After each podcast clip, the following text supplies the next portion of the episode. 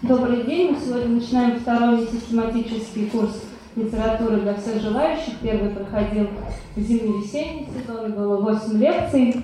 В этом курсе 6 лекций. А, он называется не, системати... не систематический, чтобы вас вы не чувствовали обязанность ходить на каждую, но это приветствуется. А, при этом а, сегодня, мне кажется, очень серьезная лекция, судя по тому количеству материалов, которые мы подготовили. Во всяком случае, это первая лекция, у которой есть материал. Несистематический курс мы начинаем с лекции журналиста и переводчика и шеф-редактора портала «Год литературы» Михаила Видина. Здравствуйте. Э, э, ну, э, во-первых, я ужасно рад, что мне выпала честь и удовольствие открывать этот курс, который хоть и называется не систематический, но однако же я почитал предполагаемую программу, афиш выступлений, и помимо себя самого, конечно, вам я просто позавидовал. Мне захотелось каждый день недели возвращаться в Тулу, чтобы послушать этих замечательных людей, которые будут выступать. И вот. Ну, давайте же приступим с Божьей помощью. Э, мне сказали, что после, э, сразу после выступления будет э, «Открой рот». Я тоже в нем буду участвовать в качестве члена жюри.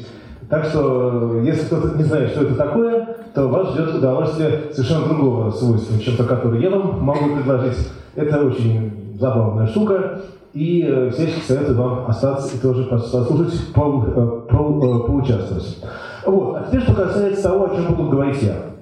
А вы видели, что лекция, лекция встреча, э, как если будут вопросы, я на них отвечу, но все-таки сначала дайте я примерно час в режиме монолога поговорю, потом э, охотно на ваши вопросы буду отвечать. Так вот, э, тема встречи заявлена как «Есть молиться, любить». Это, конечно же, отсылка, э, то есть есть молиться писать, да? А это отсылка к известному произведению э, Элизабет Гилберт «Есть молиться любить».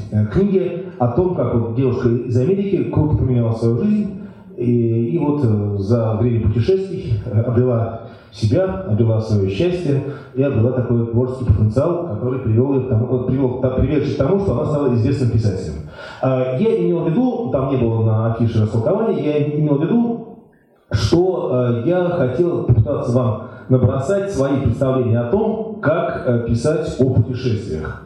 Или, как сейчас это называется, как писать травелогию. Вот такое, что называется, слово главное я произнес, и о нем я, о них, об этих самых травелогах я и буду вам говорить. Ну, сначала немножко личного опыта, как я пришел, к этой теме пришел. А в 2002, 2002 году я написал для журнала «Афижа» путеводитель по Нью-Йорку в котором я прожил какое-то время, потом вернулся, и вот написал о, о нем путеводитель. Это была там, такая серьезная работа, то есть я там сидел в интернете, который тогда в 2002 году был гораздо менее развит, чем, чем сейчас. Держал в то время в голове всю карту Манхэттена, вот снизу доверху. А, в общем, была такая, этот путеводитель вышел, раз, раз по времени, по-моему, раз 7 или 8 переиздавался, к чему я уже не имел никакого отношения. Вот. И, в общем, такая работа вполне мне вполне оказалась успешной. И поэтому, когда в 2012 году мне предложил журнал «Вокруг света» написать путеводитель по Тоскане, я, конечно, э, был польщен, но понимал, что, что, в сущности работа мне это знакома э, и привычна. Я месяц э, не вылезал из Тосканы, всю ее объездил, что в феврале было совсем не так приятно, как вам может показаться. Потом еще два месяца сидел, не поднимая головы и не вылезая из интернета, писал все написал, отослал. Э, вот. Это было в апреле. Меня все время торопили, что, сказать, Михаил, давайте скорее, чтобы нам не сорвать э, к началу э, летнего сезона. Я понимал, что это все, это все так, очень торопился, успел, э, отослал и с легким сердцем поехал уже отдыхать с ребенком в Калабрию, на юг Италии, потому что, вот Юлия не сказала, я переводчик итальянской, итальянской литературы, поэтому я часто бываю в Италии. А, вот, э, и вот сижу я, так сказать, в баре, пью кофе, и вдруг получаю сообщение на смартфон, получаю сообщение о том, что журнал «Вокруг света» э, решил, э, решил в лице своего тогдашнего главного редактора, э, известной своей решительностью дамы Маши Гессен, уже готовый и засылаемый в печать путеводитель, э, решил эту самую вот закрыть серию путеводителей в силу ее неактуальности. Я, что называется, как сел, так и вот продолжал сидеть, потому что все уже вот мне никто ни, ни полслова не говорил, то взяли раз одним махом серию закрыли и уже полностью готовую книгу из печати не, значит, из печати не отправили. И вот я, так сказать, спор уже прошло 4 года, у меня эта книжка лежит, не напечатанная. Я надеюсь, что когда год литературы даст мне передышку, все-таки я ее доведу до ума и издам. Но, помимо личной обиды, к чему я вам все это рассказываю, помимо личной обиды, умом я понимаю, что, несмотря на некорректную форму того, как это было сделано, э, вот, полностью готовую книгу просто завернули и все. А, ну, правда, гонорары, э, гонорары выплатили, понятно, что я, я работал не за один гонорар. Так вот, помимо некорректной формы, по сути, э, Маша Гессен была права. Потому что в 2012 году классический предводитель с, с указанием часов работы и там, точного адреса и цены билета не имеет ни малейшего смысла. Потому что любой человек, который собирается ехать в Италию, который имеет там, тому материальную возможность и какую-то склонность э, душевную, умственную, он, очевидно, ему, очевидно, проще, так же, как и мне, посмотреть в смартфоне э, там, часы работы, которые к тому же все время меняются. И классические предводители действительно устарели. Это надо признать. И поэтому, э, собственно, я заявил такую тему, я стал на эту тему, ну, я на эту тему много думал, почему так, и что с этим делать, и вот это меня привело к этой, самой, к этой самой теме трилогов. Э, что я понимаю под трилогом? Под, под трилогом я, ну как, собственно, понятно из названия, я понимаю, э, ну, не, не я один, да, это очень, очень, очень старое слово, очень древнее слово. А под ним понимается э, значит, описание путешествия. Но описание какое? Не просто описание путешествия, которое вот я там делал для вокруг света предводителя, не просто то, что мы выкладываем в свои блоги и на своей страничке личные, Э, и не то, что пишут писатели, сидя в кабинетах. Вот э, если бы, если бы у меня была доска, так сказать, с мелом, я бы рисовал э, треугольник, повернутый нижней стороной острый клином вниз. Вот представьте. Я изображаю этот. Я изображаю этот самый треугольник. Вот у меня одна сторона это, так сказать, это журналистика, другая сторона это блогинг, э, вот записи в социальных сетях. А вот этот самый острый клин, которым я упираюсь в землю, это литература.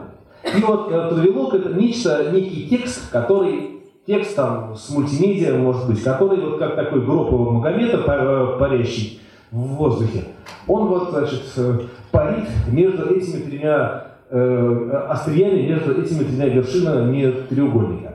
Э, от, э, от отшатываясь в том или ином конкретном случае то к одной, то к другой стороне.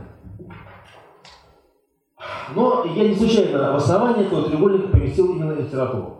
А уже по бокам, справа-слева, раскидал э, в своей схеме блогинг и журналистику. Потому что я глубоко убежден, во-первых, что литература является основанием много чего, в том числе, естественно, описания путешествий.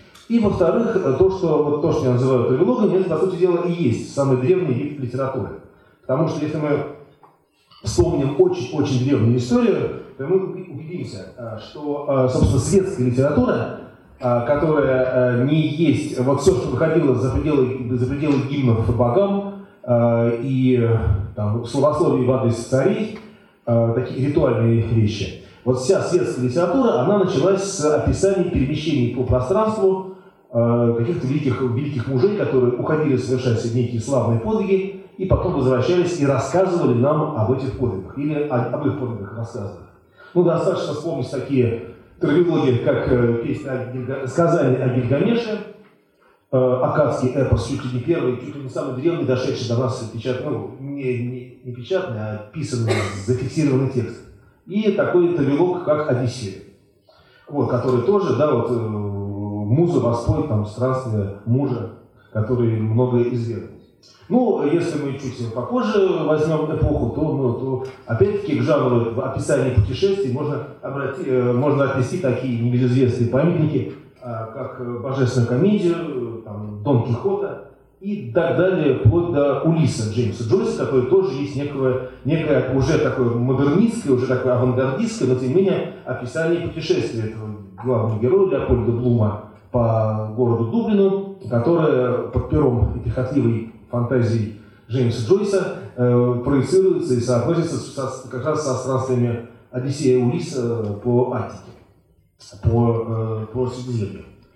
А, вот. И а, это, вот, повторяю, так сказать, гене, генеалогия Травелога очень древна, очень почтенна и очень такая могучая генеалогия. И а, вот еще характерно то, что во всех этих указанных мною выдающихся памятниках а, перемещение героя по пространству, оно происходит не само по себе, не хаотично, оно выступает как в случае, вот особенно ярко это видно в случае с Улисом Джойса а, выступает метафорой и овеществлением а, а, того духовного пути, который герой совершает.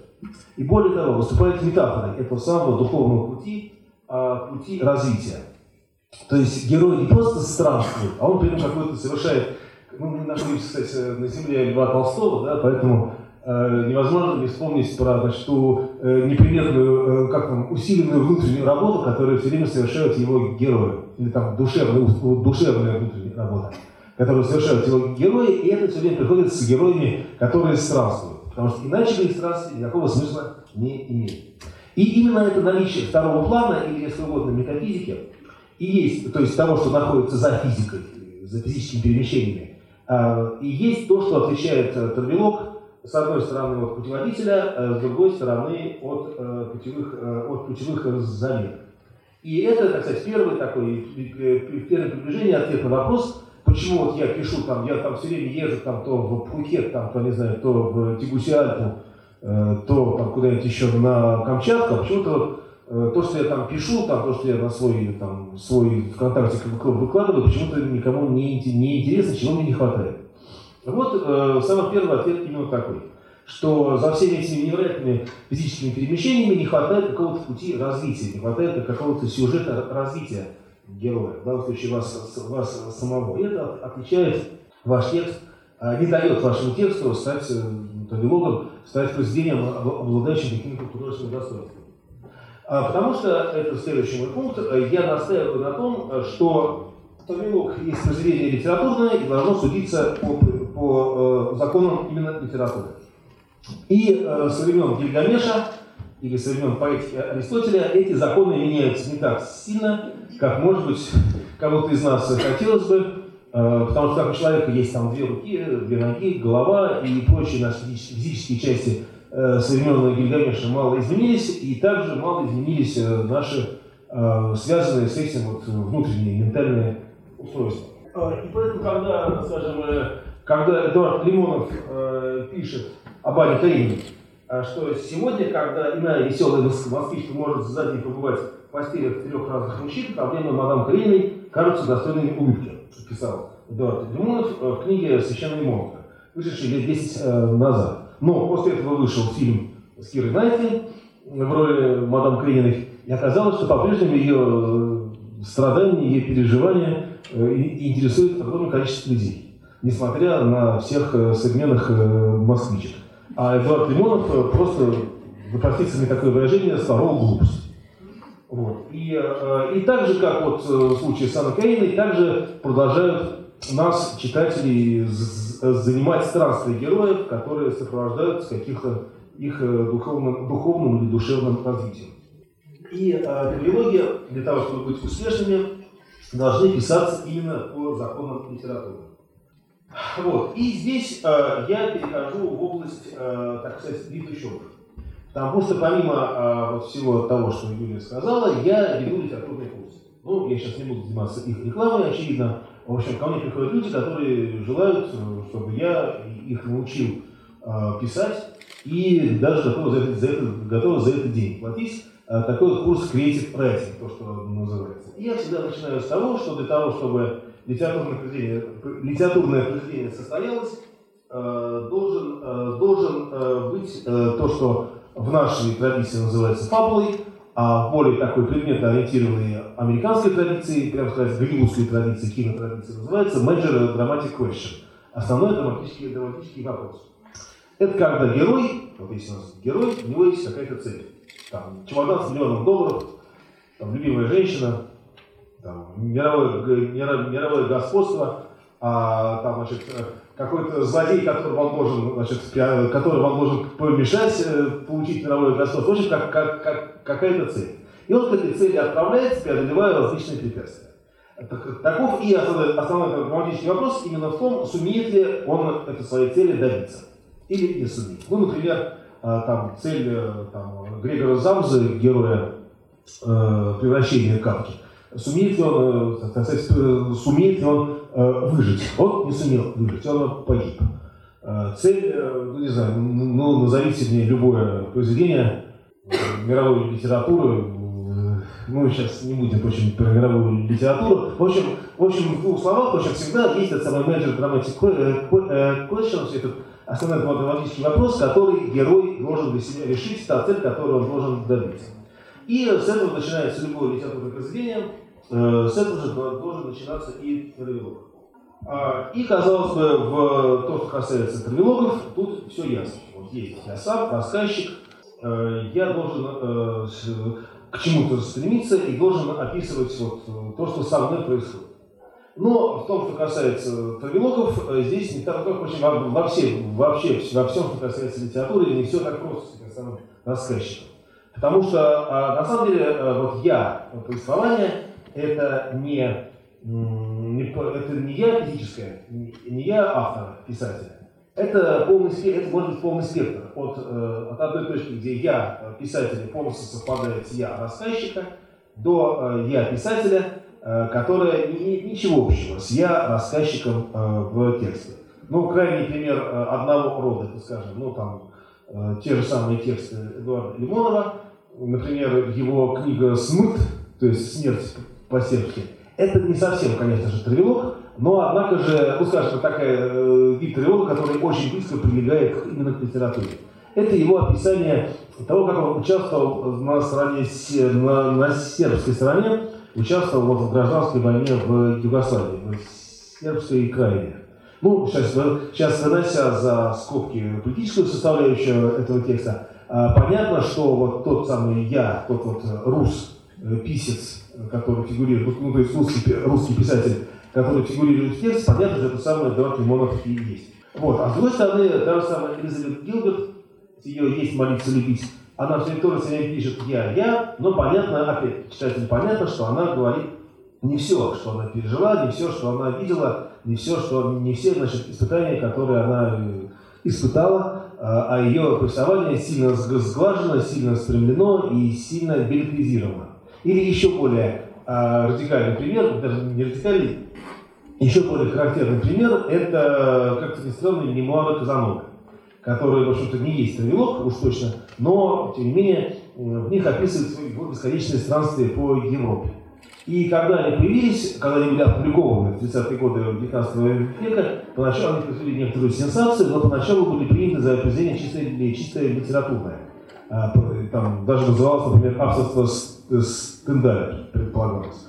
А, потому что герой без конца колесит по, по Европе, и его эти перемещения порой кажутся совершенно невероятными. Например, он пишет, что он там в задумчивости, там, в расстроенных чувствах Э, прошел пешком там расстояние от одного города до другого, если здесь по карте, здесь там, там 50, 50 километров. Вот. И его, кстати, поймали на лжи, думали, что все это чистая вот фикция.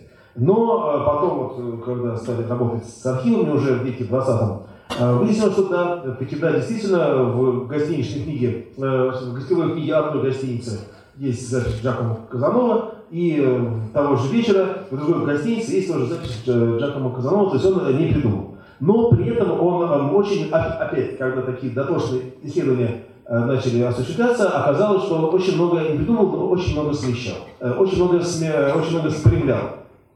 Например, история с маркизой де, де Урфе, которая так блистательно опис, воспроизведена в фильме Филини Казанова, а, ну, там ее обманул, он ее там, прям сказать, обманул, э, мошенническим образом выманил у нее ее бриллианты, уверяя, что они, они ему нужны там для каких-то манипуляций, позволяющие эти, этой бедной герцогине переродиться в теле молодого, значит, в мужском теле. Вот, э, вот он все это без всякого зазрения совести описывает в своих мемуарах, потом пишет, что, к сожалению, бедняжка вскоре после этого умерла.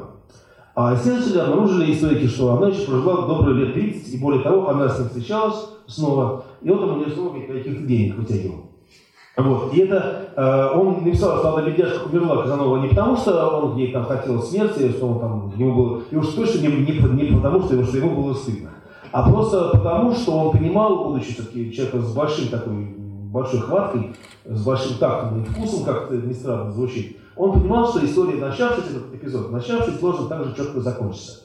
Все, вот, эпизод с бильярдом закончился, после чего бедняжка умерла, хотя она, на самом деле она еще долго прожила. Но я к тому говорю, что э, э, в, во всякой литературе, и уж тем более, и в том числе в литературе травмологической, э, существует, на самом деле, полный спектр от «я» э, идентично, «я» в тексте, идентично «я» э, самого автора, э, до э, то, то есть ситуации, когда «я» в тексте имеет мало общего с «я» э, писателя. И э, каждый раз писатель должен э, от, от, отстраивать себе эту самую позицию отстраивать себе ту дистанцию, на которой ему комфортно находиться э, в, этом самом, в этом самом тексте. Но опять, ну, в Ясной Поляне не могу не э, сослаться на детство творчества юности. Льва, Льва Николаевича Толстого, Льва Толстого, э, тогда еще не, не, не Николаевича, а просто молодого писателя, который, безусловно, автобиографично, но при этом э, столь же, безусловно, значит, имеет некоторую степень билетаризации и некоторую степень гидрализации то есть главный герой детства творчества, все-таки это не молодой граф Толстой, все-таки это некий собирательный э, юноша, подросток, юноша э, из дворянской, э, дворянской, из, из дворянской семьи. Вот. Еще сложнее с таким моментом, как движение героя. Вот это то, что касается я, да, вот когда герой движется за целью. Ну, про героя я сказал, что герой может быть как вот идентичным, так и не идентичным. Еще сложнее с движением. Какое может быть движение применительно к описанию путешествия?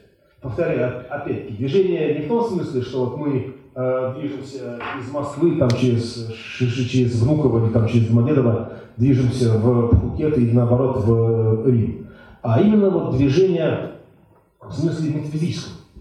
Вот, то движение, о котором, в частности, э, писал ну ладно, сейчас. Ну, ну, ну, ну например, э, то, э, то движение, о котором писал э, значит, сочинитель английский 17 века Джона Баньян в своей книге «Путь паломника». Это страшно популярное в то время сочинение, в котором в метафорической, аллегорической форме описывается борьба значит, праведного человека с его грехами и движение в сторону добродетели. Ну, это такая аллегория, вот, э, символи... Э, э, такая, полная символов произведения. Но там именно вот путь показан, там именно вот эта метафора, что движение ногами по дороге, оно прямо сопоставляется с движением к некой высшей цели. А, вот, вот как добиться этого, не впадая там, в аллегории, не впадая в символизм, не впадая в такой религиозный экстаз. Вот. И я могу сослаться, и чтобы было понятнее, о чем я говорю, я могу сослаться еще на а, одну известную нам книгу, э, тоже книгу, э, книгу фикшн, книгу, э, где описываются приключения, приключения выдуманные. Это «Путешествие Гулливера». Одна книга не случайно называется «Путешествие Гулливера», потому что и здесь что, что характерно происходит что путешествие Гулливера, как известно, состоит из четырех частей, четырех описаний путешествий. И в конце каждой из этих частей, и каждая из этих частей является законченной. Потому что в конце каждой из этих частей Гулливер оказывается немножко не таким, каким он был в начале. Э, он развивается, он получает некое, он получает некое новое э, качество, новое свойство. А заканчивается книга «Путешествие, путешествие Гулливера» тем, что он э, после общения с этими разумными лошадками, гуингами, у него такое поступает поступление, такой внутренний переворот, что никакие дальнейшие путешествия просто больше невозможны. Он, э, и поэтому, э, сколько бы последователи э, Джонатана Свифта не пытались придумать э, новое приключение Гулливера, новые путешествия, ничего у них не получалось. Не по нехватке таланта и не по тому, что э, как сказать, есть некий канон, а просто потому, что после вот этого самого переворота, который произошел э, у Гулливера в этой самой стране Гуингмов, э, никаких путешествий дальнейшие невозможно. Так вот, э, ну, ну все это, ну все это, вы, ну, вы не скажете, что все это, конечно, все это, конечно, все это, конечно, хорошо, э, но я ссылаюсь на такие, значит, высочайшие произведения литературы и на такие там, какие-то духовные переживания, как это все соотносится с, нашей, вот, с нашими текстами, как это соотносится с тем, что мы хотим написать о нашей поездке там, на тот же Пхукет или в Афины. А, ну, от, вопрос совершенно закономерный, и ответ на него можно дать э, достаточно простой. Что для того, чтобы ваше описание путешествия вышло за пределы а, ресторанных заметок или там, там краткой, э, краткого абзаца на сайтах типа TripAdvisor, а у вас должна быть цель. Придумайте себе цель. То есть, чтобы не просто едете отдохнуть, что, конечно, важно и нужно, но это ваше личное дело. А вы едете за какой-то тайной, за какой-то загадкой, за какой-то новым качеством. Это может быть тайна как совсем внешнего свойства, а так и тайна, которую вы хотите себе открыть. И открывайте, открывайте эту тайну в себе.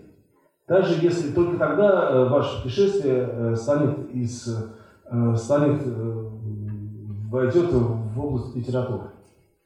Что здесь? Что здесь выписывал? А, ну вот, ну, ну, ну вот, собственно говоря, вы можете пробежать, пробежать глазами вторую мою цитату, вторую, вторую выписанную мою цитату из замечательной книги э, английского писателя, несмотря на свое швейцарское имя, Алена де Батона «Искусство путешествовать», в котором он описывает свои поездки э, в Восточную Азию и, главное, много очень пишет о том, как добиться того, чтобы, ну, собственно, о том же, о чем вам сказать я, только более... Он на эту тему написал целую большую книгу, которую, если тех, кто темой интересуется, я советую ознакомиться. Вот. Он здесь пишет о том же самом, что э, вот в этом фрагменте, что э, наша э, э, наше, время нашего путешествия сжимается. То, что нам в процессе переживания этих путешествий кажется очень, очень важным и необходимым, потом сжимается там, до одного-двух четких впечатлений. Вот. И э, думайте об этом, думайте о своем читателе, о том, как он будет это воспринимать. Дальше у меня значит, по плану моему а, стоит такая тема, как описание. А, ну, я кстати, вынужден э, вот, в формате лекции такой вот э, довольно быстро скакать галопом по Европам. А вообще каждый из заявленных, ну, из, э, каждый из вот, значит, тех пунктов, которые я сейчас называю, это тема для отдельной лекции. Вот, я сейчас просто обозначаю вам некую проблематику, обозначаю вам а, то, над чем вот, предлагаю вам самим задуматься а, и почитать, значит, почитать те книжки, э, цитаты из которых я выписываю. Так вот, э, когда вы определитесь, сочиняя свой каталог, э, с тем, кто есть ваш герой, в каких он отношениях с вами, физическим лицом находится, и какова та цель, которой он движется, причем, ну, повторяю, цель может быть не обязательно как там духовное открытие, духовный переворот, разумеется, нет. Вас может заинтересовать какой-то там, какой-нибудь памятник, который вы непременно хотите, там, памятник архитектуры, памятник истории, который вы непременно хотите познакомиться, непременно хотите на этом месте побывать. А, вот а, у Марины Москвиной есть такая замечательная книга «Дорога на Анапурну», которая описывает натуральную их с мужем, э, художником Леонидом Тишковым, э, путешествие в Гималайи, в котором описывается, как они непременно во что-то, ни во что бы то ни стало хотели подняться на эту самую гору Анапурну. Вот. И вот уже двое людей зрелых лет, имеющих взрослого, взрослого сына, который в книге фигурирует, вот он э, вот описывается, как они поднимаются, преодолевая все препятствия, поднимаются на самую блестящую, блестящую гору Анапурну в Гималаях. Это их цель, ярко, ярко выраженная цель. И поднявшись на самую гору герой, героиня приходит в полный восторг, понимает, что все эти мучения, все эти вот, э, трудности были не зря, и умиротворенные возвращаются обратно. Ну, как бы идея довольно простая, э, но вот Марина Москвина четко эту схему выстраивает, и она у нее работает. Вот. А, и следующее, что я должен сказать, это э, описание. А под этим достаточно расплывчатым словом понимается, ну, грубо говоря, э, живая вода литературы. То есть, если вот область сюжета сложения, это самое Major Dramatic Question, там, фабула, это все относится к той области, которая вот в волшебных сказках э, решается с помощью мертвой воды. То есть, как мы помним, там, во всех фольклорах мира есть такой мотив, что некий герой, там, богатырь, рыцарь, там, не знаю, колдун, э, там, народный герой, он э, там, в результате какого-то там заговора, коварства своих врагов оказывается разрубленным, разрубленным на части, убитым, разрубленным на части. И сначала прилетает какой-то там ворон, птица вещи, приносит кувшин с мертвой водой, после чего значит, части тела этого бактерия срастаются. Потом приносит э, кувшин с живой водой, и этот самый богатырь оживает. Вот. Я когда был ребенком, читал такие сказки, я не понимал, почему нельзя сказать, два в одном. Почему не может, не может быть какого-то волшебного эликсира, э, которого сразу и, там, и, и сращивает, и оживляет. И только вот уже став взрослым, закончив инженерный вуз, а потом еще занявшись литературой, я понял, что это две совершенно разные задачи. Вот правильно склеить, правильно выстроить схему и заставить эту схему работать, две совершенно разные задачи, которые между собой связаны только общим, ну, как бы общим объектом этого, этого дела, а, а сами эти задачи совершенно разные. Так вот, э, когда вы выстроили свой, свой сюжет, поняли, э, кто ваш герой, зачем он движется и какие препятствия преодолевает, э, перед вами, как человеком сочиняющим, пишущим, стоит задача, как сделать так, чтобы это описание стало живым. И эта задача важна для всех областей литературы, в том числе и для той, о которой я сегодня вам говорю. И здесь, в отличие от всех других видов литературы, о которых вам будут говорить э, в этом месте люди, пришедшие вслед за мной, они здесь в терминологии в первую очередь стоит такой важный вопрос, о котором я остановлюсь подробнее, вопрос когнитивного аппарата. Как описать то, что вы не знаете? И здесь давайте с вами пройдемся по цитатам. То есть, ну, сначала скажу простыми словами, то есть, когда а вот когда там русский боярин, если там Петровского, Петровского времени а, видит там, статую, статую Аполлона а, в Европе, папа в, в, в Европу, он говорит, э, он, он говорит, он говорит, идол поганский, предивной, предивной работы. Вот, э, вот. Это не анекдот, это не шутка, он действительно вот в своей системе ценностей, в своем, в своем, в своем понятийном аппарате, для него это идол поганской предельной работы. Вот. Я выписал конкретные примеры, это подтверждающие. Вот посмотрите, я их немножко не в том порядке, к сожалению, написал эти примеры. Посмотрите, значит, пример э, номер, пример, э, начиная с номера восьмого. Вот, восьмой, ну там их довольно, довольно, много, восьмой, девятый, десятый, и даже, не боюсь этого слова, а, одиннадцатый. Вот, примеры с восьмого по, одиннадцатый, это все посвящены, я не мог сказать с выписать э, примеры того, как э, русские люди, путешествующие в, в Европу в разное время, по-разному э, вот, э, э, по-разному воспринимают вещи, которые им непривычны. Вот первый самый э, фрагмент, который под, под восьмым номером, это, как вы видите, середина, первая половина, первая половина 15 века. Это время наивысшего рассвета итальянского, ну, не, не, не наивысшего, это время начала рассвета итальянского возрождения высокого. Вот э, время э, Феррано-Флорентийского собора, на котором была предпринята последняя попытка преодолеть э, раскол, не раскол, а то, что называется схизмой, да, вот, разделение католической и православной церквей. Эта попытка была предпринята в, в условиях надвигающейся неминуемо турецкой угрозы на Константинополь, который, как мы знаем, там буквально через через 10 лет привела к падению Константинополя. И вот э, был, значит, создан большой, был создан большой собор, на который, в том числе, приехали и э, представители э, русской православной церкви, московского, тогда еще не патриархии, не патриархии московского тогда еще митрополитства, э, московской метрополии, да, так надо сказать правильно. Вот. И помимо всех, опять-таки, важнейших политических последствий, которые э, этот собор возымел главное, не возымел, вот мы имеем такой любопытный памятник.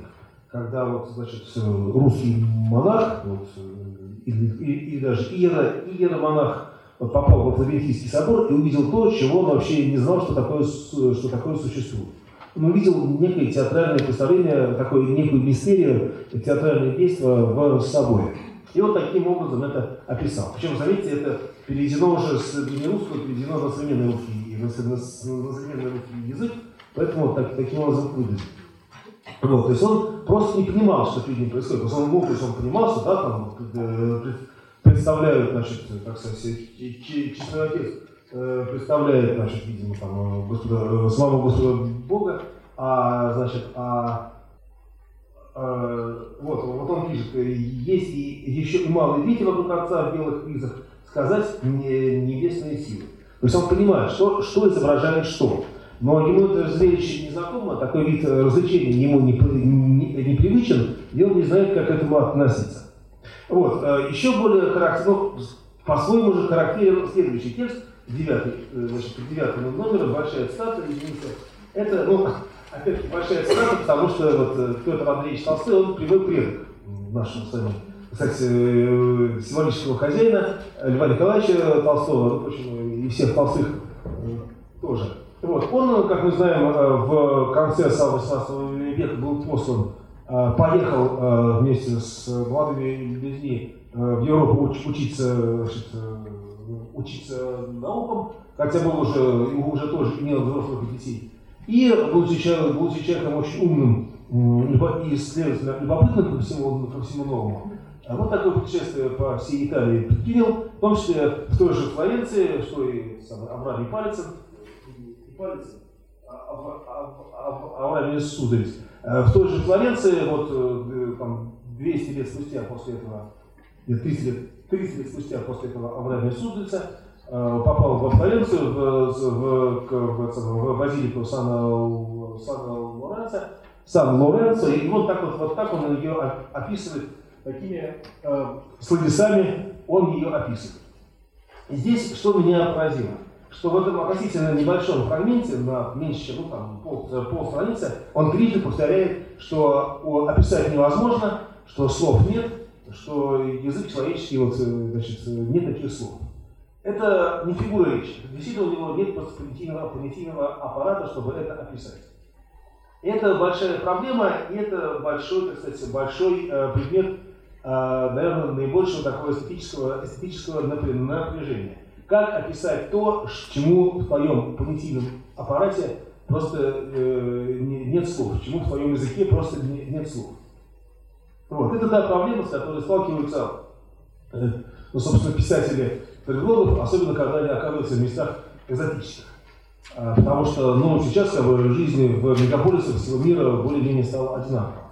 И понятно, что попадая из Москвы в Милан или в Рим, или даже в более мелкий город, итальянский, я, в общем, а, предметный окружающий меня мир а, мне знаком. Там, конечно, невероятные красоты, там, там, горы, море, там, кофе итальянский язык сам по себе э, красив. Но, в общем, предметный мир э, примерно одинаков.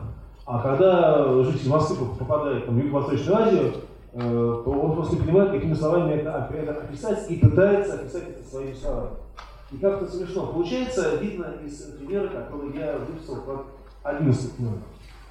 Это уже не э, отнюдь не Петровские времена, это уже человек, э, культуры евро, сильно европеизированный, кстати, наверняка знакомый, опять-таки, с Толстым, Алексей Феоктилакович Писемский, а, такой писатель, литератор, журналист того времени. Вот он попал, отнюдь не в Италию, попал он на озеро, на берег Каспия. В Азербайдж... в Азербайдж... попал на азербайджанскую свадьбу, а, и вот он таким образом, в 11 примере описано, у всех есть кресты, не, не нужно читать. А? О, извините. А, ну, если я буду читать, то это очень долго затянется. Вот, ну хорошо, все-таки а, давайте я, а, значит, давайте я хотя бы последнюю фразу прочитал, а, прочитаю. Вот он попал на азербайджанскую свадьбу, там самое Мугабе э, поют а петербуржцу, петербуржцу Писемскому это все кажется ужасно бесславно. Он пишет, заиграли они песню, а, нет, э, напрасно я старался в этих оглушительных звуках ловить хоть какое-нибудь сочетание. Каждый, как, кажется, выковачивал, выигрывал, что ему вздумалось и захотелось. Заиграли они песню и как будто бы поклали себе прежнего. Но вот один из музыкантов, кажется, гитарист, запел или скорее завизжал как будто кто-нибудь ущипнул его за руку или за ногу и не милосердно жал. Я думаю, что был бы, если этот Витинский попал бы на современный рок-концерт. Вот. А, вот. А с другой стороны, я думаю, что как, как было бы здорово, если бы, я не буду рок-концерт изображать, просто устал сидеть. Вот, как было бы здорово, если бы а, на вот, описанную Питерским а, свадьбу азербайджанскую попал бы какой-нибудь Питер Гэббель или какой-нибудь деятель World Music. Да, они пришли в дикий восторг, что вот она, значит, аутентичная вот, традиция тысячелетняя, а Писарскому все это казалось просто нагромождением звуков, хаосом э, и, э, и какофонией. Вот, э, и, и э, отмотайте назад страничку, десятый пример, это более сложный жанр. Вот на ней надо подробнее остановиться. Э, это замечательный совершенно образчик э, Видите, те, у кого есть распечатки, это 10 пример, видите, он с э, ятями еще, с херами, точнее не с ятями, а с херами. А нет, все-таки с ятями, с ятями. Так вот, этот пример с ятями, э, это, э, вопреки тому, что он с ятями, самый современный из приведенных мною текстов. Это вот самый священно, священный Семен Бурасов, Э, наш современник, 59 1959 года рождения человек, э, он, значит, из старообрядцев, вот он попал по своим, значит, э, старообрядческим делам, попал в, Рим в 2000-е годы, и там его так, извините выражение, проперло, что он понял, что он хочет непременно об этом, об этом написать. Но он понял, что он хочет об этом написать не современным языком, которым он говорит в быту, а хочет написать, описать так, как описал бы, скажем, как описал бы протокол Албаку. То есть, э, то есть решил описать, не, не то, что решил, а почувствовал, что может это адекватно описать, только находясь в той традиции, э, которой принадлежит. И он стал писать, а, стал писать на, значит, на э, значит, на, ну, я боюсь сказать точно, это церковно-славянский или, или, или русский, скорее, скорее церковно-славянский стал писать о современном, ему, о современном нам Риме на церковно-славянском, на церковно-славянском языке. И получалось у него это так. Ну, извините, я, значит, я Старослав в институте не учил, я в время учил итальянский, поэтому прочитаю, как, как я смогу. А, так вот, в понедельник, в понедельник во время, во время вечерней, некие две жены везоши в храм инвалидную коляску. На ней же юноша, сидящий не моги ни главу прямо держате, не ходите на ногах своих, ниже руками двигнуте, точью пальцами э, шевеляще. И же черные волосы име, имеешь, торчащие во все, во все стороны, одеян в одежду черную и на майке на, написано красными буквами, яко видите мощно далече. Если кто и же возрит на меня, и елика время службы творящаяся, юноша, как в коляске сидящий, откинув главу свою назад, а возящий близ э, стояху. И приступил к нему, и недоумея, что глаголать ему итальянским языком, ознаменовав его крестным знамешем. Едино же из везущих сия бяшая прислуга, речи, ни отче, ни дей его, а тео, э, нон преганте, и речь безбожник есть, э, не. И, и узрех, яко спереди юноша на коленский столик учинен, а на нем дисплей лежит с, клави, с, клавишами. И юноша начат пальчиками ощупью, не глядя, выстукивайте английскими э, словесы. Они по короче суть итальянских. Вот. Ну, конечно, э, для того, кто читает первый раз, наверное, звучит очень странно, да, это самое, вот это самое иже, там, иже стеречь и убор рядом с клавиатурой и, там, и атео нон приганте. Вот. И этот самый иеромонах, иеромонах э, он священный инок, извините, Семен Дурасов, он э, не прикалывается, да, он не филолог, э, не записной постмодернист, вот ему просто чувствует, вот, он, он просто чувствует, что ему нужно быть э, в этой самой традиции, чтобы эта традиция его держала. И вот только в этой традиции он может писать о невероятных красотах, которые вот, в Италии он видит. И таким образом, набрано, э, таким образом написана целая книга, которая, как видите, оказалась настолько интересной редакции журнала «Знамя», что они взяли ее вот в восьмом номере за э, в шестом номере за 2008 год большой фрагмент из нее напечатали. Я вам, опять-таки, абсолютно бескорыстно э, советую, значит, тем, кто такой возможностью располагает, ее взять и посмотреть. Вот, я, я все подробно говорю к тому, что вот есть такая проблема понятийного аппарата. Что э, нужно, э, чтобы ваш текст оказался работающим, оказался успешным, успешным, значит, в том, в том смысле, о котором э, пишет вот, Том Маккарти, автор книги «Тинтин и тайная литература», вот первый из выпущенных мной цитат. Чтобы ваша предлагаемая вами читателю конвенция была заключена, чтобы читатель поверил в ваши курсы на колесах, вот, э, необходимо понять, э, каков понятийный аппарат, который вы находясь в рамках которого вы собираетесь писать. Вот как вот мы сейчас с вами находимся, кстати, в рамках формата лекции, да, я, вы знали, что значит, я должен, то есть я знал, что я что-то должен говорить, вы знаете, что и вы что-то должны слушать. Да, и вот и у нас такое происходит, я надеюсь, во всяком случае, на это, происходит некая вот конверсия, ну, такое, происходит некий обмен информацией. Вот, и вот подумайте об этом, когда вы садитесь, садитесь сочинять, подумайте об этом, какова та конверсия, какова та конвенция, то соглашение, которое вы предлагаете своему читателю. Вот. Это значит то, что касается, то, что касается управления когнитивного аппарата. Следующее, опять-таки, не по значимости, а по порядковому номеру, вопрос и проблема – это проблема субъективности, субъективности описаний. Ну, для того, чтобы текст стал литературой, описания должны быть субъективированы. Они должны быть пропущены через восприятие персонажа. Посмотрите мои примеры за, за номерами 6, 6, 7 и 13. Это я с удовольствием выписал пример из книги Ивана Бунина «День птицы». Его путевые очерки о путешествиях в, в Стамбул, тогдашнее название Константинополя. Вот. И очень хорошо заметно этим описаниям три вещи. Во-первых, писал большой писатель, причем писатель с таким звериным чувством к запахам, вот, осязательным каким-то невербальным элементам э, описаний. А, опять-таки, не могу не, не, сослаться на авторитет Ивана Николаевича Толстого, который хвалил э, очень э, две строки из э, стихотворения Ивана Бунина, что кругом, что кругом, сейчас, та-та-та-та, но крепко пахнет в, в оврагах сыр, сыростью лесной. Вот это такое вот звериное чувство вот, у Бунина везде есть, и в прозе, и в, и в, и в стихах, и вот крепких запахов.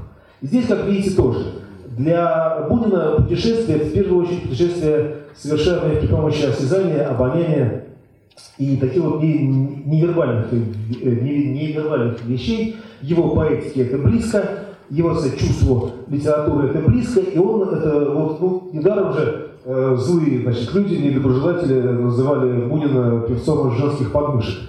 Ну, сказано сильно и не совсем справедливо, но значит, я, я при, при, привожу эти гру, гру, грубые слова, чтобы лучше, то вы лучше запомнили. Э, что запомнили то, тот факт, то обстоятельство, что вот, э, в литературе очень важны, особенно вот такого рода, логически очень важны те вещи, которые не вербализуют, которые пытаются описать, которые описывают невер, невербальные, невер, невербализуемые э, вещи. Вот запахи, вкусы осязательные значит, элементы. Потому что ведь мы, люди, да, вот в нашей реальной физической жизни воспринимаем, э, воспринимаем э, информацию не только через уши, не только через тексты, но через, самые невербальные, невербальные вещи. Потому что э, и то же самое должно происходить в текстах. Когда э, автор не забывает про эти невербальные э, вещи, тогда тексты начинают работать, тогда тексты начинают кстати, оживать. Я так долго говорю, чтобы вам дать возможность прочесть 13 пример. Это тоже большая, большая цитата из этой книги птицы. И здесь характерно следующее. Это описание Айя Софии, да, собора Святой Софии Константинопольской, которая в то время, как, собственно, и, и, и сейчас превращена в мечеть. Но Бунин э, ни на секунду не забывает, что это, собственно говоря, Айя София, главная э, церковь православного христианства. И э, это описание этой Айя Софии, оно дано глазами, прямо сказать, глазами имперца. То есть глазами человека, который прямо об этом не говорит, но твердо убежден, что, конечно же, Константинополь должен быть отвоеван. Да? И э, вот, э, хотя, повторяю, он пишет совершенно не об этом, это, боже сохрани, не памфлет, не какое-то политическое, не политическое воззвание, это путевые, путевые заметки, вполне э, доброжелательно по отношению к турецким, э, к Турции написаны, но тем, тем не менее э, очень хорошо чувствуется, что именно думает автор о, значит, о том, о том положении вещей, как, как, какое он считает правильным. Вот, это довольно резкий пример. Я привожу, конечно же, Бунин великий писатель, конечно же, Айя София такой очень значимый э, артефакт.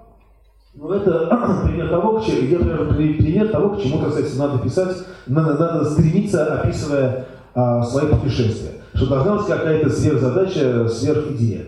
А, вот здесь, в этом описании Айя София, это не просто некий красивый красивая, древняя, большая церковь. А это именно вот, э, так сказать, некий политический, не, некое политическое заявление в этом при, при, присутствует.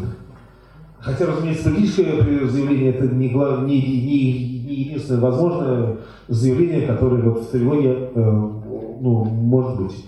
Вот. И третье, что я должен сказать, значит, я сказал про понятийный аппарат, э, про субъективное описание, и последнее, что я должен сказать здесь, в этом моем разделе, это то, что э, Травелок располагает, э, значит, настойчиво призывает к экономии изобразительных средств. Что к тому, чтобы не растекаться мыслью по древу, а быть кратким. И здесь я, и здесь я опять сошлюсь на авторитет классика, на авторитет Чехова. А в моем пятом примере это, собственно остров, пример из книги «Остров Сахалин». Остров Сахалин это такой пограничный элемент, э, пограничное, значит, э, пограничное произведение, оно граничит, оно граничит не с литературой, э, как, например, в случае там, с э, «Тени птицы», оно граничит э, с, с научной работой. Собственно говоря, э, работа, проделанная Антоном Павловичем Чеховым в Сахалине, на Сахалине это колоссальная по объему, по значимости и по э, своему значению э, работа социолога. Он там провел перепись, э, перепись населения, и это была, собственно говоря, его огромная научная э, работа, э, не говоря уж о ее гражданской, о ее социальной значимости. Но все-таки, хоть он и себя всячески ограничивал, всячески себя пил по рукам, конечно же, Чехов великий писатель в первую очередь, и даже в этой сухой э, научной работе прорывается э, некий элемент э, художественности. Э, то, о чем примерно в те же годы э, писал, когда Чехов писал остров Сахалин, примерно в те же годы, может чуть, может, чуть позже, Лев Толстой писал в дневнике, что сегодня я опять грешил, писал художественное. Вот, ну, э, Антон Павлович был существенно моложе, не, не так строго к себе, он тоже к себе строго относился, но э, он понимал, что художественное это не грех, и поэтому у него это прорывалось, даже в, научных, э, в научной работе. И что здесь сказать? Ну, кстати, понятно, что я не надеюсь, что после этой нашей краткой встречи вы будете писать как Чехова и как Бунина. Но, однако же, ну, во-первых, мне бы это очень хотелось, э, не, по, не по личным причинам, кстати, по человеческим, а просто потому что э, русские, русские литературе позарез нужны Чехова и Бунина. У нас хватает, сказать, э, хватает, так сказать, людей, несущих игровое начало, а вот людей, несущих, кстати, начало э, такое вот цельное Э, и я даже сказал, гражданское все-таки не хватает. Ну, об этом вам расскажут другие люди лучше меня. Вот. А я сейчас просто про то, что э, э, вот экономию, эко, эко, закон экономии художественных средств в трилогах особенно существенный. Вот. Это значит вот то, что я сейчас говорил про описание. Значит, три пункта, относящиеся к такому элементу литературы, как описание.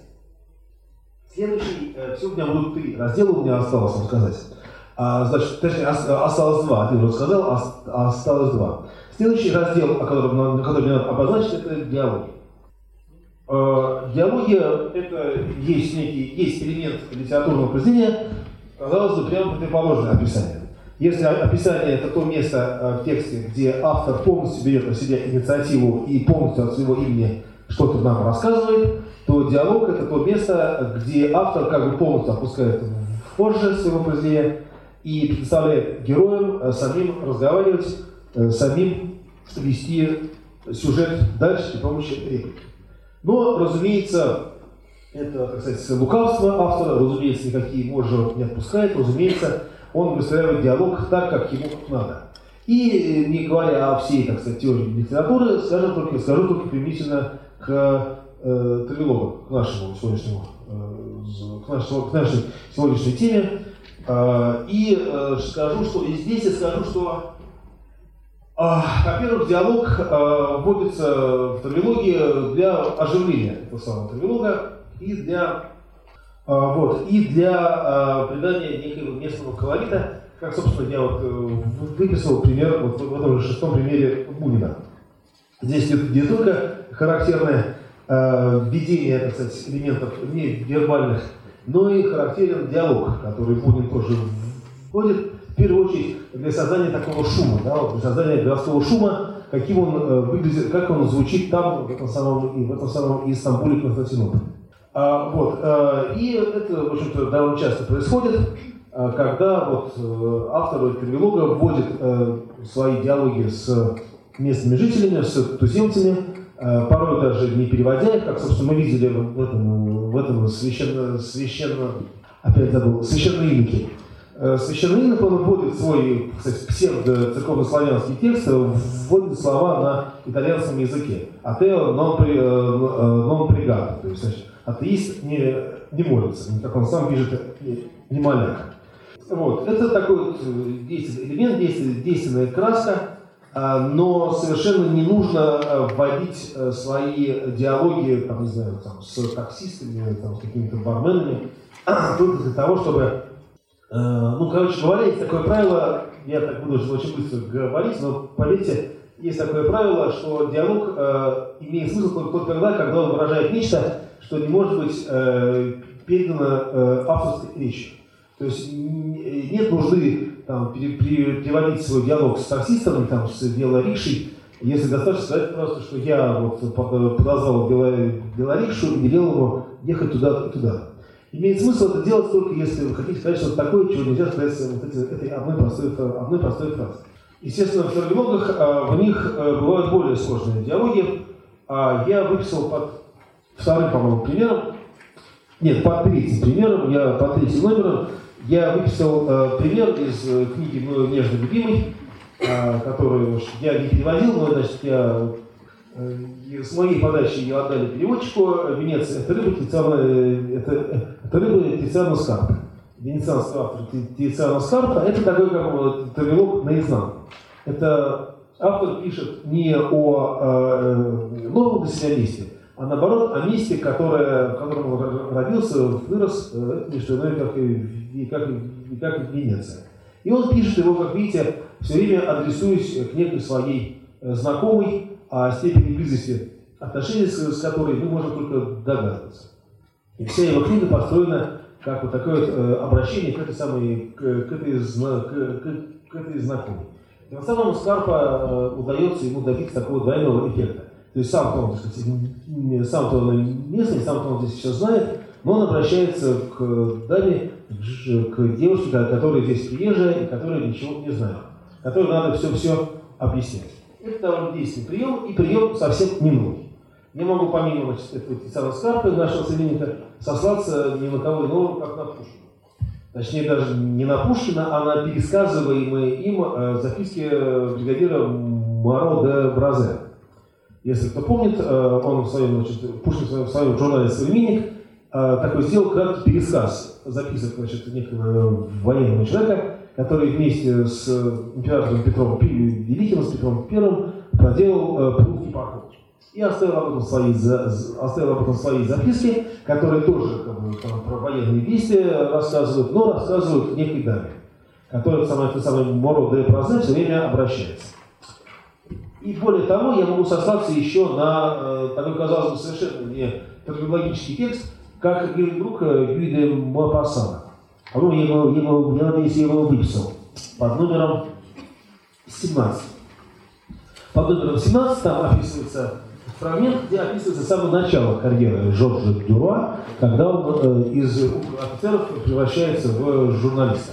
И поначалу он совершенно не вообще, как писать, как вот взять и писать. Э, и вот ему, значит, опытная дама, опытная журналистка пом пом помогает, подсказывает. Она ему говорит, пишите просто, как вы написали письмо своему приятелю об лжи. И он действительно под ее диктовку поначалу садится и пишет э, об лжи. Именно как э, письмо приятелю. То есть это как бы не диалог, это воображаемый диалог. Или вот псевдодиалог. Такой э, э, диалог как нарративный, э, как нарративный прием. Вот, здесь же я скажу еще э, пару слов про э, я повествование, ты повествование, мы повествование.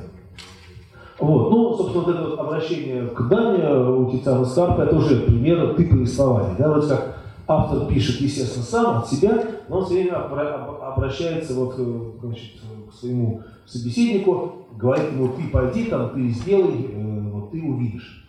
Вот. Ну, тоже есть такой способ ведения такой способ ведения травелога, э, позволяющий добиться большой степени достоверности, э, но накладывающий большие ограничения на автора, потому что тем самым как бы четко э, программируется, четко задается та или иная вот аудитория. И если человек, вот, если читатель, переворачивая книжку и, и видит, значит, физиономию автора, понимает, что автор не совпадает по возрасту, не, не по полу, не знаю, не по сказать, одеяние, то это, самое, это самое ты не, не срабатывает. Вот, здесь же упомянул вот под номером, а, значит, я выписал, здесь же посмотрите а, четвертый мой пример. Это такой редкий в русском языке, в русской литературе пример, пример мы повествования. Это вот то, что я выписал по, по четвертому номеру, это э, не привелок, это просто, это просто рассказ. Мы повествование потому что здесь э, три героя, между собой не имеющие ничего общего, но все время построен рассказ так, что непонятно, э, кто в данный момент э, из них вот выступает главным героем, все трое выступают там как и как и как единое целое. Это довольно удобно оказывается. Именно в Тараглогах, когда какая-то группа путешествует, один там видел другое, другой видел, один видел одно, другой видел другое, а вот, а вот вместе они образуют мы. Ну, слава богу, у нас есть пример гораздо менее экзотический, гораздо более известный. Это известная нам всем одноэтажная Америка Ильфа и Петрова, подписанная двумя авторами, собственно, подписанная и написанная двумя авторами. И они тоже очень, так сказать, умело балансируют на грани того самого «я» и «мы». То есть они все время пишут «мы», хотя понятно, что они не сиамские близнецы, и даже не просто близнецы, они два отдельных человека, но пишут они вместе. И вот э, пишут вот э, на «мы». Тем самым, как бы, позволяя, э, тем самым удается уйти от такой некоторой нескромности, что я, я, да, вот, и, и в то же время это соответствует действительности, хотя порой доходит там, до комических э, вещей, что там э, мы там с прогрессиями ползали по гостиничному номеру, ища западки, представляете себе картину, как значит, в маленьком гостиничном номере два, два, два взрослых э, мужчины э, ползают по по полу сталкиваюсь с улыбаясь. Очевидно, они это делают все-таки не одновременно, а хотя, бы по, хотя бы по очереди, но в целом это работает. И здесь же упомяну, здесь же упомяну э, про, э, здесь же упомяну про, а, нет, это я уже сказал, вот, здесь же упомяну, э, посмотрите, пожалуйста, э, а, нет, здесь же упомяну еще про такой аспект, как э, э, явно скрытое в диалоге, то есть про текст и подтекст. Ну, э, возможно, вы читали у Довлатова, есть такой рассказ «Дорога на новую квартиру», э, где, который весь построен на том, э, что героиня э, без конца повторяет диалог, диалог э, наш диалог велся на подтексте. То есть, то есть она сама вчитывала какие-то пошлые реплики ухаживающих, ухаживающих за ней мужиков, а, вчитывала какие-то очень глубокие подсмыслы, которые на самом деле э, велись только в ее собственном ее воображении, э, потому что ей скрутил, ей скрутил голову Хемингуэй, прямо сказать, у которого, у, у которого действительно диалоги велись на подтексте, и действительно э, за малыми словами было много смысла. Но применительно к нашей теме, здесь скорее можно упомянуть письма русского путешественника э, Карамзина, э, которые, кажется, э, написаны так, чтобы создавать э, ощущение безыскусности и, э, и спонтанности, хотя в действительности в них не было ничего спонтанного и ничего, э, ничего симпровизированного. Это было именно литературное произведение, тщательно, тщательно готовившееся. И в частности, по нему разбросаны э, заметные только для своих, так сказать, только для людей, которые в теме указания на, на, на, на то, что вообще-то Карамзин путешествовал по Европе не просто так, он путешествовал по своим масонским делам и по масонским маршрутам.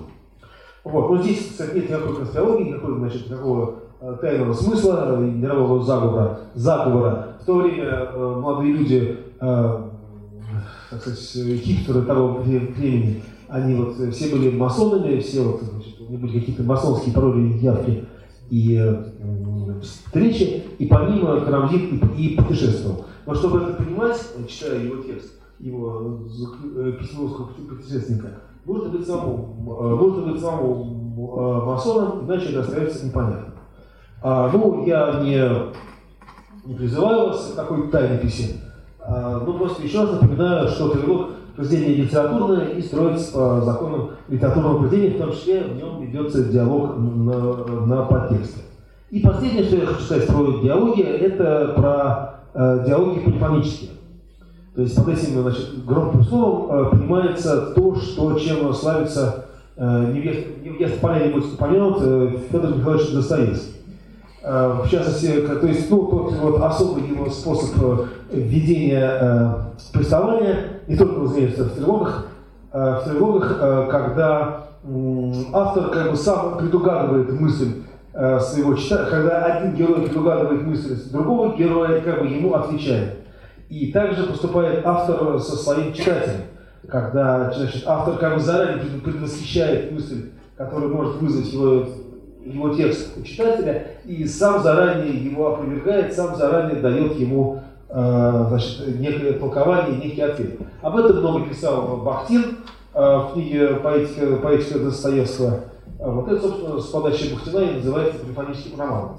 Роман, такой был шумящий роман, который, значит, вот, Э, сам себе отвечает, сам себе, сам собой, сам собой спорит.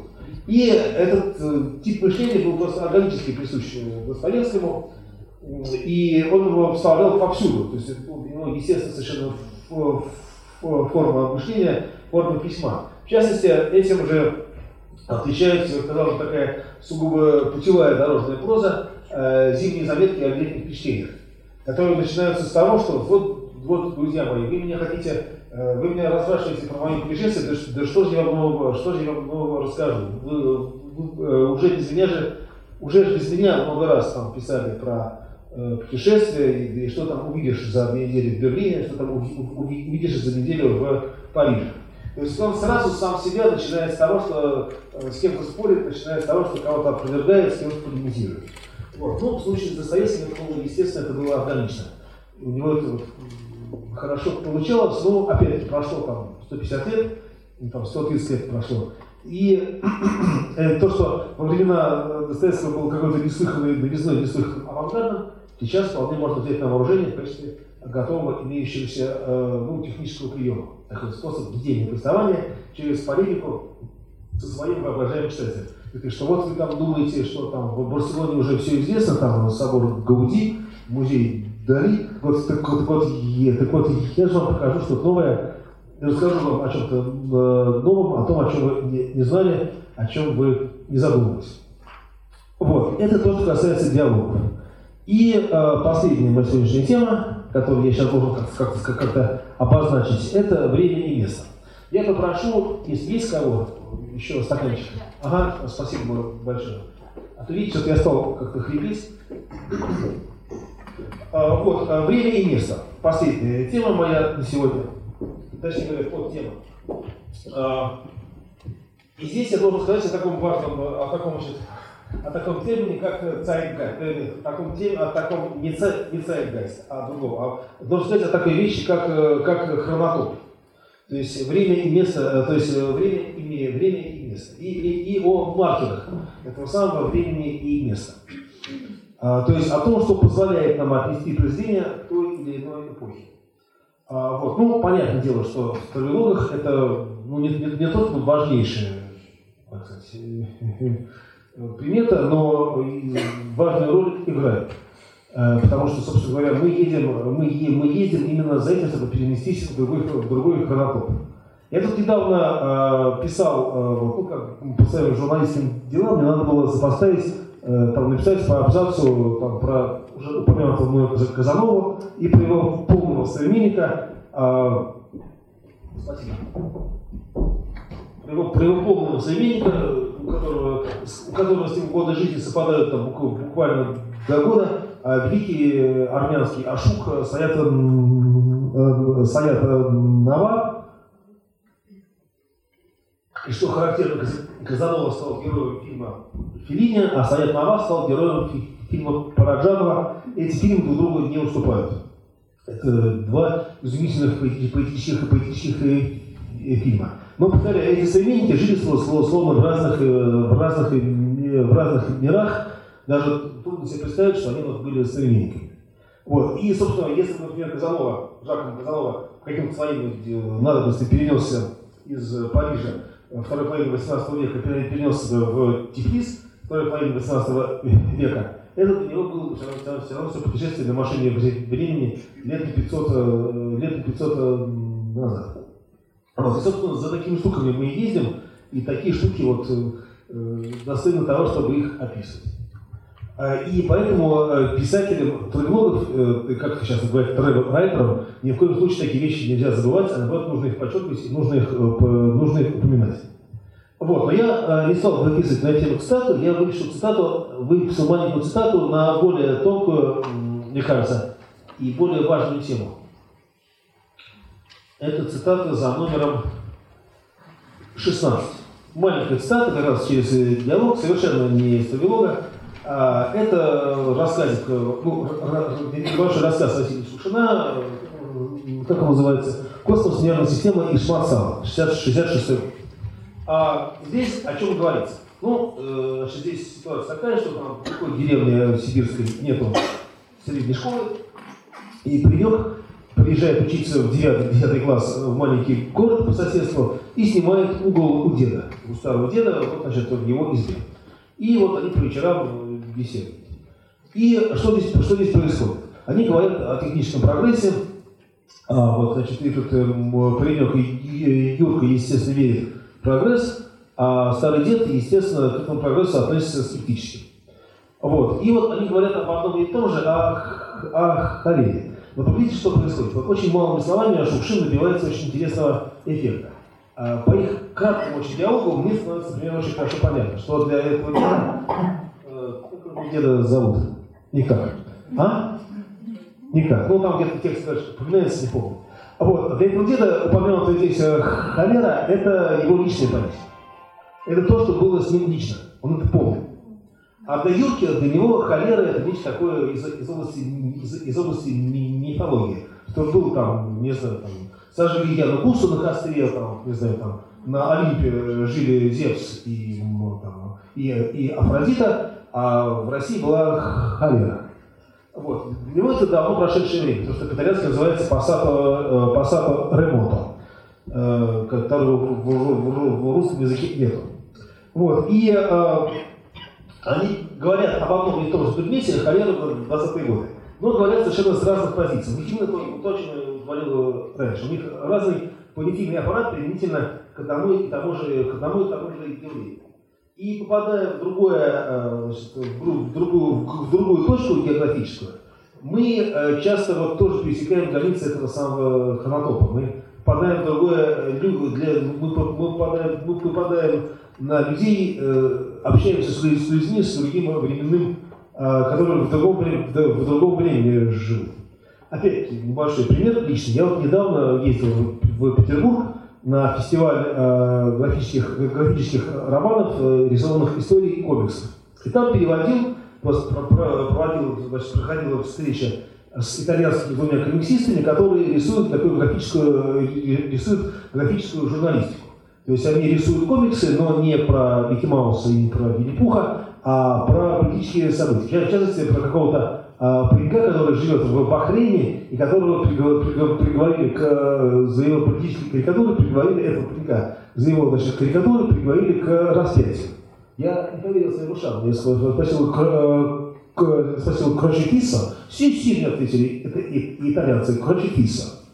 Вот, я как бы сижу, перевожу тексты итальянские, да, ну, смысле речь. У как в голове просто как, какие-то вот начинают колесики вертеться не в ту сторону. То есть вот в 2015-2014 году в Бахрейне э, человека приговорили там не просто там к смерти, приговорили к, приговорили к распятию. Вот. Ну, это, конечно же, не тема для травелога. Это просто показывает там, насколько э, подвижна граница того, что мы считаем современным и что считаем э, несовременным. И попадая в экзотическое место вроде Бахрейна, ну там не Бахрейна, там, не знаю, а, а, а той же Индии, а мы должны держать в голове, что люди, что, что люди, люди, с которыми мы общаемся, они живут в другом, в другом историческом времени. И высшая ваша задача, значит, высший ваш кайф как писателей, именно это вот э, самое чувство другого времени постараться передать. Как этого достичь? Это значит, тема для большого курса отдельного. Ну, просто больше читайте и обращайте внимание именно на такие штуки. Так, а, значит, а, угу. ну и значит, мне уже надо чувствовать заканчивать. А, вот, я, значит, какие еще примеры? А, так, значит, э,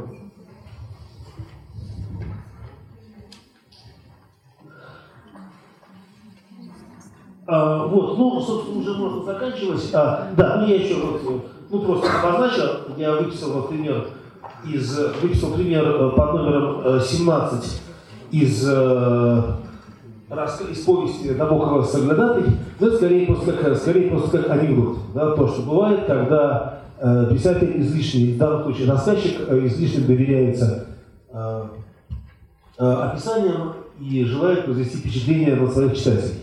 То есть вот э, герой наплел Турусу на колесах э, про то, как он отстреливался от, от большевиков на вокзале, на вокзале в Ялте, оказалось, там никакого вокзала и нет. Вот. И в этот просак часто попадают недобросовестные журналисты, когда они перелистывают старые предводители, пишут, пишут, проходят выдающиеся здания и огромный овраг, а где-нибудь в Стамбуле, а оказывается, что овраг давно засыпан, издание давно снесли, э, и вообще-то на этом сейчас положена магистраль. Ну, с появлением, с появлением э, там, Google карт, э, Википедии, там, сервисов типа TripAdvisor, еще раз повторяю, такие ошибки легко корректируются с помощью вот, тщательной проверки. И, собственно, это одна из причин того, что жанр путеводителя переживает кризис и выходит на первое место жанр трилога, который вот между литературой, э, журналистикой и, и блогингом расположен. А э, я, значит, а что, это будет наверное, последнее, что я, что я скажу. Вот, значит, 18 э, самая большая цитата. Вот, она, собственно, из той же самой книги Алена де, де Батона, она, собственно, о том, зачем вообще люди путешествуют. И как вообще писать об этом? Вот. Ну, собственно, здесь все написано. Я значит, оставлю вас э, с этими материалами и э, скажу только, что э, как я себе представляю, что смысл травелога, вот вы теперь уже последний, что называется, теперь, позвольте пару слов без, без, без протокола, не по моей схеме, а просто э, вот я написал этот самый путеводитель по Тоскане, он не вышел, конечно, я буду его перерабатывать в травелог, и э, из того, что вот я полтора часа вам говорил, вы, я, вы, я, как я понимаю, уже поняли, что я отношусь к тревогу именно как к литературе, э, которую надо писать как литературу, но которая при этом должна быть сделана э, по вполне техническим, по вполне м, предсказуемым, вполне, э, ну, вполне э, постигаемым э, умом э, законам. Вот. И э, поскольку поскольку мир становится все более прозрачным, то есть э, и фикшн, и нон-фикшн сливаются между, сливаются между, между собой, э, истории с реальными людьми становятся предметом э, литературы, так сказать, минуя стадию их, э, минуя стадию выдумки. Там есть, ну, там есть множество примеров. Вот хотя бы в этом году одна из главных книг этого литературного сезона в России – это «Зимний путь» Леонида Языковича, описание… А, что? А, «Зимняя, «Зимняя дорога», да. Правильно, спасибо. Это «Зимняя дорога» Леонида, Леонида Языковича, которая вошла в шорт-листы по всех литературных премий, включая Еспанянскую. И, как обычно, будет значит, большая дилемма. Если она получит Еспанянскую премию, то она не, не может претендовать на большую книгу. И, на, и, и наоборот. Поэтому она же получила, она же получила наследство. Но штука в том, что эта книга. А что? Несколько случаев доказывают обратное. И Водолазкин, Лавр и Гузельяхин, Зулейха, открывая глаза, получили обе премии. Да, они наследство не получили. Не получили. Вот, а, а есть как, какое правило, больше двух один руки не давать. Вот, ну шутки шутками, а, ну да, можно сказать, поднять статистику, она, она довольно забавная. А, вот, а, ну я об этой книге говорю потому, что «Зимняя дорога», собственно говоря, это, собственно говоря, нон-фикшн. Это вполне документальное, как всегда у Леонида, у Леонида Абрамовича такое суховатое описание э, вот это самое вот последнего, последней кампании гражданской войны далеко на севере, в Якутии, там, значит, белый генерал и красный, кстати, комиссар, они вот, кстати, решают свой последний, последний вопрос. Все это основано на исторических, исторических изысканиях, но, но, но, но воспринимается как э, фикшн, то есть воспринимается, производит тот же, тот же художественный эффект литературный, как, собственно, роман. И поэтому оценивается наряду с другими романами. Вот то же самое должно и уже происходит э, с уже происходит с э, трилогами, которые относятся уже сейчас в наше время не к жанру, кстати, прикладным, э, воспринимаются не как путеводители, а именно как, э, как литература. Я вам привел примеры вполне литературных произведений, и вот, к сожалению, я хотел вам, хотел вам показать, просто забыл сунуть сумку, уезжая. Мне принесли недавно книгу, изданную, изданную в городе Грозном, книга русского автора, ну, ну то есть не чеченцы, я имею в виду, а значит, житель Ростовской области, а, Александр, Александр, Александр э, Пряшкин, по-моему, его фамилия. Это она называется Россия, э, юг, который, она называется Юг России, которую мы не знаем. Это его впечатление, его, его путевые очерки о, о его визитах в, значит, в разные республики Кавказского региона, от, собственно, Чечни Э, до Ростовской области. Вот. Это, ну, все равно бы сейчас я не мог вам пустить по рядам, одна, одна книга, она издана в Грозном, в Грозном тиражом 500 экземпляров. Я очень надеюсь, что э, ее удастся переиздать большим тиражом в, значит, в Москве или в Петербурге, э, потому что это, вот, э, это как бы рассказ об этих, об, этих, об этих регионах, но при этом рассказ вполне себе вполне литературный, то есть там есть личные отношения, есть история, э, есть ну, и, история в смысле описали истории этих народов, народов там, адыгов, там, ингушей и прочих. И есть история личного отношения автора э, с этими э, людьми, представителями этих, этих, этих народов. Я уверен, что за этими, за такого рода книгами будущее, в которой будущее литература, в которой сливается фикшн и нон-фикшн, и вот, трилогия с, с литературой, я надеюсь, что мое сумбурное и скачкообразное выступление поможет э, вам стать частью этого, этого, этого будущего, тоже начать писать свои, свои трилогии. Все, что я хотел сказать.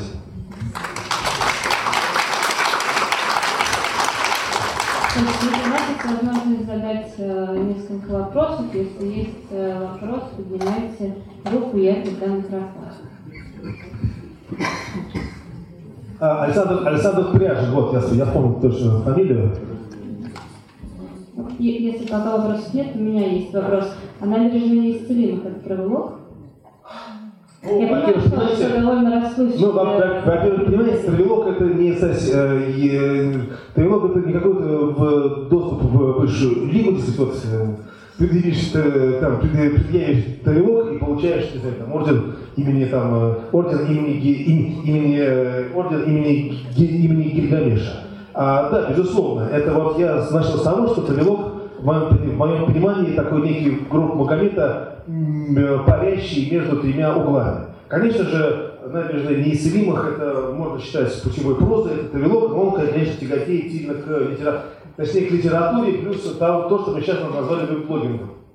То есть Бродский пишет о своих очень личных э, вещах, а, но пишет их через, э, значит, через описание, конечно же, через описание своего путешествия, так что да, да, конечно, это прекрасный образчик русского тавилога на, на западноевропейском материале. Спасибо, что вы мне этот пример э, вспомнили.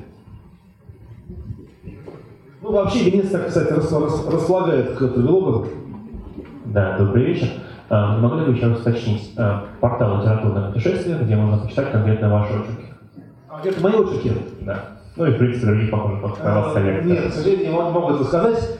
Я сам шеф-редактор портала дотлитературы.рф. Это он создан в прошлом году в рамках этого самого года литературы, и мы стараемся охватить э, весь литературный процесс, а конкретно по травилогам не знаю, не буду, буду вам врать, не скажу. Есть, по-моему, сайт, сейчас, э, сейчас, а... Нет, не буду, э, не буду сейчас сходу, сходу зачислять, э, не, не, вам. Ну, на сайте, на сайте вокруг света.ру, очевидно, публикуются какие-то тексты, которые журналистские, но приближаются к переводу. Я знаю, что лучше не э, сайты, вот лучше почитайте книгу Александра Ильичевского справа, справа налево, если говорить о современной русской терминологистики. Это книга о его значит, израильских э, впечатлениях, ну, как по названию понятно, справа, справа, справа налево. И это вполне себе литература, но, безусловно, вот такого свойства терминологического. Я забыл, она в этом году, Юля, она в этом году нигде не фигурирует? Мне кажется, что я нигде не видела. Она, по-моему, где-то была, то ли большой, она, по-моему, была большой. А? В длинном списке большой, может быть, но в коротких а, Да, ну, потому что, значит, э, жанр оказался слишком для нас непривычным. Я сейчас, если я сейчас вспомню сайт, я вам потом просто, я вам, я вам потом скажу. У меня есть еще один вопрос. А, а вы пробовали когда-нибудь путешествовать вообще не готовясь? Ну, то есть ничего не зная, а, только бэкграунд какие-то знания э, располагая в город или в страну специально, как прием? Знаете, да. У меня был такой опыт, это был очень плохой опыт. Расскажу, охотно расскажу. Я, это, ну, это скорее такой анекдот. Я сказал, я уже там лет 15 езжу только в Италию, потому что я знаю язык итальянский, как-то я с ними сроднился, как у меня мама там, э, там и жестами, и мимикой, как-то больше мне, как-то мне проще в Италии в, э, в, больше мне в Италии путешествовать. А тут моя, пару лет назад моя жена, ее пригласили в качестве участника на книжную ярмарку в Гетеборге, в Стокгольме. Я, мы, мы, мы подумали, почему бы нет, почему бы нет, нет туда тоже не съездить. Мне с Гетеборгом, с, с Гетеборгом и с, с Стокгольмом ничего не, не связывает со Швецией, но я там знаю, ну, Швеция, там король шведский, там, Карл, про Карла XII знаю, очень то самое, о, о чем Юля говорит, что вот, какие-то такие общие знания в бэкграунде, но как, ничего конкретного меня со Швецией не связывает. И это был ужасный совершенно для меня опыт, потому что, потому что, во-первых, я впал просто в истерику на этой Гетеборгской книжной ярмарке, вот, знаете, огромный зал, такой, знаете, крытый, э, значит, э, крытый, футбольный, крытый футбольный стадион, битком набитый книгами, из которых я ни одной не могу прочитать. Это была такая страшная фрустрация, потому что я читаю по-итальянски, читаю по-английски, читаю по-английски, а там все было по-шведски. Вот, там невероятные красоты, там, обложки, там, картинки, а ничего, не могу ни слова прочитать. Это был очень плохой опыт, я понял, что лучше я буду свою Италию ездить. Хоть она там, хоть она и, и грязновата, и хаоса много, но как-то все, как все привычнее. Мне кажется, дело в Гетеборге, потому что только недавно Жене удалось вернуться из Гетеборга буквально два дня назад. Примерно что-то похожее рассказывала. Ну, ну, И ну. Э, я была в мае в Гетеборге, у меня даже не лучшие впечатления. Что-то с городом, мне кажется. Нет, ну как, ну я был в Стокгольме, да, там прекрасно, удобно, но вот как-то настолько меня не торкает. Есть ли еще вопрос? Не понимаете, но я не Юрий Сенкевич, да, я не могу быть клубом путешественников, но сейчас же это проще, купить билеты езжайте сами в Стокгольм. Если больше нет вопросов, мы благодарим Михаила за э, лекцию. Вначале вы говорили про «Открой рот». Если кто-то не знает, «Открой рот» — это чемпионат по чтению вслух. Он начнется здесь, наверное, минут через 15, в 17.00, и это один из финалов. Э, К нам приехало 13 победителей из 13 городов Центральной России, которые будут соревноваться, насколько хорошо они читают вслух. Э, В России всего пройдет 8 финалов. Тот, кто выйдет в последний финал, будет участвовать на ярмарке Nonfiction и поборется за 200 тысяч рублей. То есть сейчас мы будем буквально отправлять представителя на финал. Будет несколько номинаций. Будут читать книги Толстого, будут читать Шекспира и, по-моему, поэзию, если я не ошибаюсь.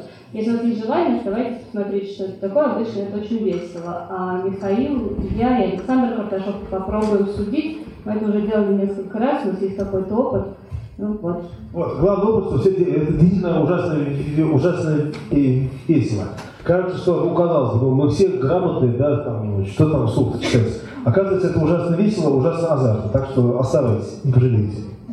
И до встречи на следующих лекциях. Информацию о них можно взять э, в файле. Всего доброго.